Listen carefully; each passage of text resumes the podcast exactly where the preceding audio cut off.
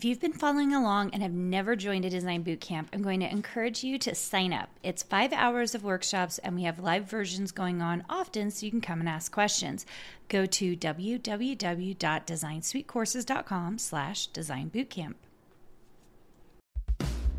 Welcome to the Make and Design Podcast. I'm your host, Karina Gardner. On this podcast, we're unraveling the everyday joys and dilemmas of design, making, and business. For makers who want to be designers and for designers who are makers, this is your inside scoop to help you grow your business and bring more creativity to your life. Hey designers, today we're going to talk about the five keys to a terrible design business. Now, this is a little different because usually we always take a positive spin on things, but here are some of the things I see happening that um, we should all avoid. All of us should all avoid, including me, because I know in my design business there are things that I get a little lazy on and I don't want to do. So, um, this one is key, and uh, hopefully, you can take a lot away from it. My favorite part about this is I think everybody always thinks somebody else is doing these things.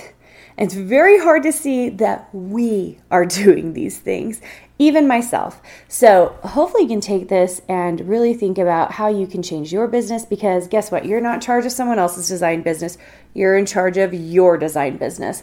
And if you can make these changes and stop these terrible things, then that is going to be awesome for you. Okay, number one, you spend most of your time on researching designs rather than taking action and actually designing. Oh my heavens. If this is you, I like wish you were in the room and you could raise your hand because I really think this is something, especially new designers have trouble with, but also designers. We have a lot of designers who have ADHD. We have a lot of designers who have other things going on. And what happens is if we spend all of our time researching or jumping around, then we can't see the progress that we need to make. So, what I need you to do is kind of think on that and figure out how can I spend less time in the research phase? You guys know the research phase, right? You're on Pinterest, you're you're looking at everybody's stuff, you're in one maybe one of your online shops looking at what everybody else is doing, and maybe you're on Instagram taking a look at everybody's social. You're doing research before you design. And instead, you're spending all of your time doing research instead of actually designing, which you guys know when I say design every day, I do not mean research designs every day. I mean design every day. Okay, number two, I have my notes in front of me. So, um, Okay, this this is interesting. This is an interesting concept, but I think it, this is really the case with new designers in particular. You like the idea of being a designer, but when you actually sit down, you don't want to do the work that a designer has to do. Now, what's the work a designer has to do?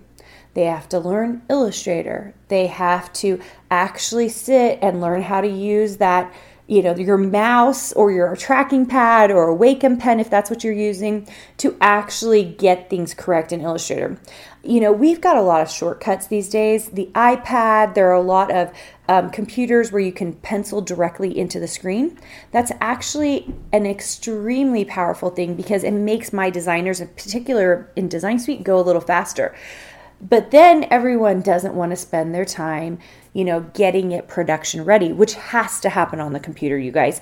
Maybe in the future that will not be the case and the iPad will become strong enough to hold on to whatever we're doing in Illustrator, but right now it's not. It just isn't. So, at the time of recording this, you need Illustrator on your computer to actually finish up the work and so that you can produce the way you need to produce.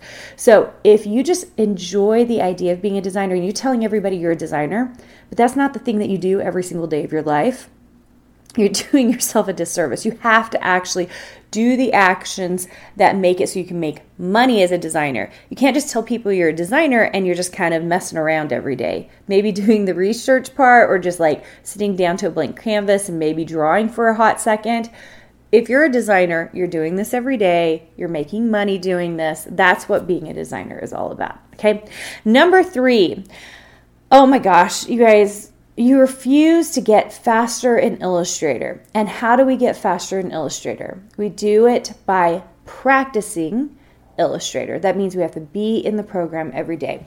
What's worse than this is the number of designers who tell me, well, I just can't afford the Adobe software. And we're going to talk about investments in a second, but like if you can't even afford the Adobe software, which by the way, at the time of recording is, is like $52 or $54 for the entire suite, or it's 20 bucks for your, um, um, if you just want Illustrator.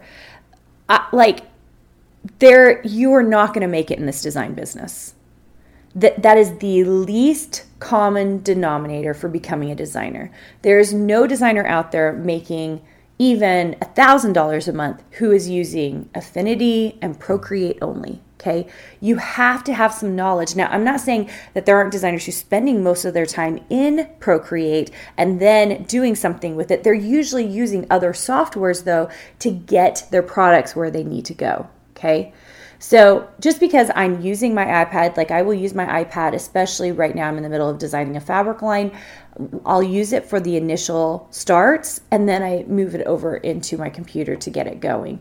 I just think if you are unwilling to learn Illustrator or purchase the software, that and you guys can hate on me for this. Like you you have no business being in the design business design business is not if it were easy you guys everybody would be doing it i think everybody sees the glory of it how beautiful it looks but if it was easy everyone would be making money doing this and i don't know that many designers for all the designers i know and i know a lot of designers. I've worked with a lot of designers. I had a huge design team on miniloo i had a huge design team on Carta Bella there are not as many designers out there as you think who can produce what they need to in order to make a living doing this Okay, so the least common denominator is learning Illustrator and getting fast at it, which means designing in it every day. Okay, that it is the core of your design business. All right, number four. Okay, this one is huge. You don't believe investing in your design business. Now, if you are a designer and you're just like, I'm just doing this for the fun of this, it's a hobby, that's one thing. But that also kind of doesn't mean you're a designer. Like you've got to be owning a design business or you have to be working in corporate or working in an agency or freelancing to really call yourself a designer, right? So if you own a design business, that means we have to make investments. And one of them, of course, is the software, right? I, like we've got to have the software. But there are other things we need, you guys. We need decent computers we need good tools. And if, if you're newer to, newer to um, the design world, having an iPad and an Apple Pen or a computer where, like, um, I know we have some designers who have Lenovo's where they can draw directly on the screen. Do, having things that will make it so that you can design faster, that is huge, okay? Because then you're kind of moving yourself along in an easier way. But we have to be investing in ourselves. Now, so I just talked about tools because those are to me are the most obvious. And listen, I am totally in this exact same realm. Um, it took me a couple of years ago. I finally um, invested and bought a brand new laptop. Why? Because I didn't want to spend the money on it. And I tend to put a lot of memory, a lot of RAM, a lot of everything, graphics cards into my computers and I knew it was just going to cost me a lot of money and I didn't want to spend it. And I like I hemmed and hawed over it for a couple years before I finally broke down and bought one. And the moment I did, I started going so much faster. And I think, how much time did I waste dealing with my very old, slow computer? If I had just upgraded, I probably could have figured out the way to make the money for that much faster. That's all there is to it. So there's the tool part of it, right? But I also think there's the education part of it, right? So, graphic designers go to school for four years, you guys, four years, and spend forty to sixty thousand dollars getting a graphic design degree, and they come out making an average of forty to fifty thousand dollars a year. So, why in the world do you think that you can do this without any design education whatsoever. So, like, you don't understand production, you don't know how creative directors think, and you're like putting all your stuff out there, hoping that someone's to take a bite when you have had zero experience, zero like mentorship, professorship getting you on the next route. Okay. There are tons of classes out there you can take other other programs other than mine out there that you can take that will start you on your educational journey okay?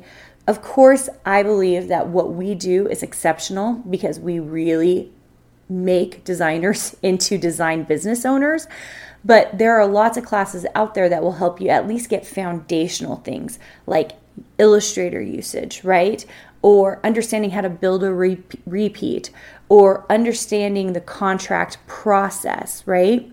So there are th- there are places out there that will help you along the way, get you information that will move you along, okay?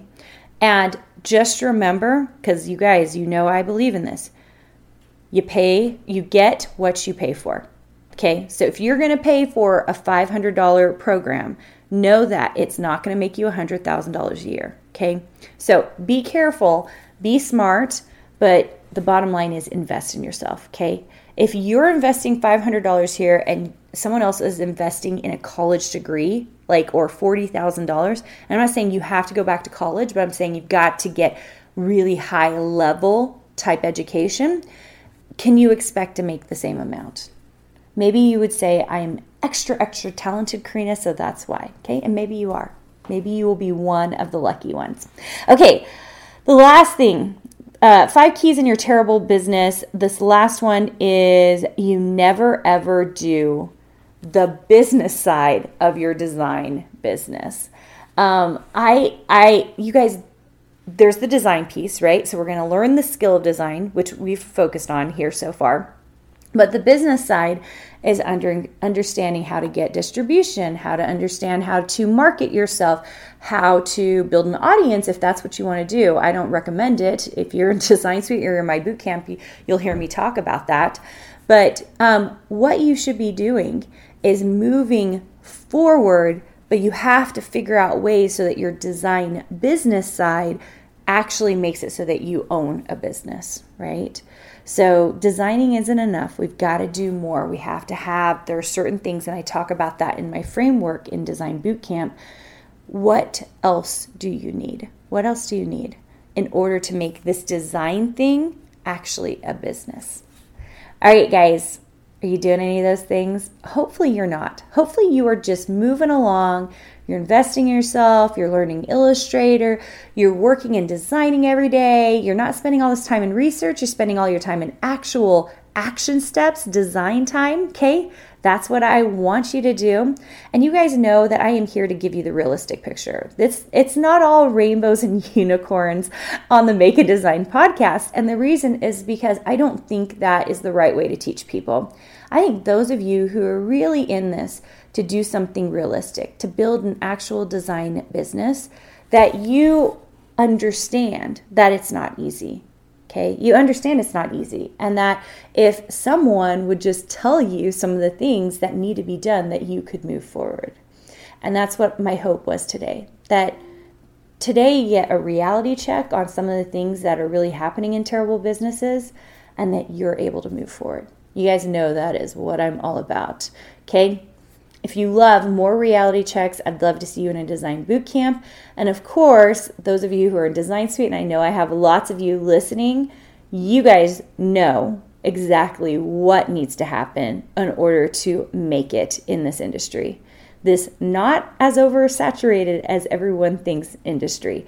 Because if you're good at design, you don't have to worry. You don't because good designers are actually very difficult to find. All right, guys, so glad to have you here. I'll talk to you soon. Hey, did you know that you can visit me at makeanddesign.com to learn more about this podcast and join my VIP group for weekly freebies? I can't wait to see you there.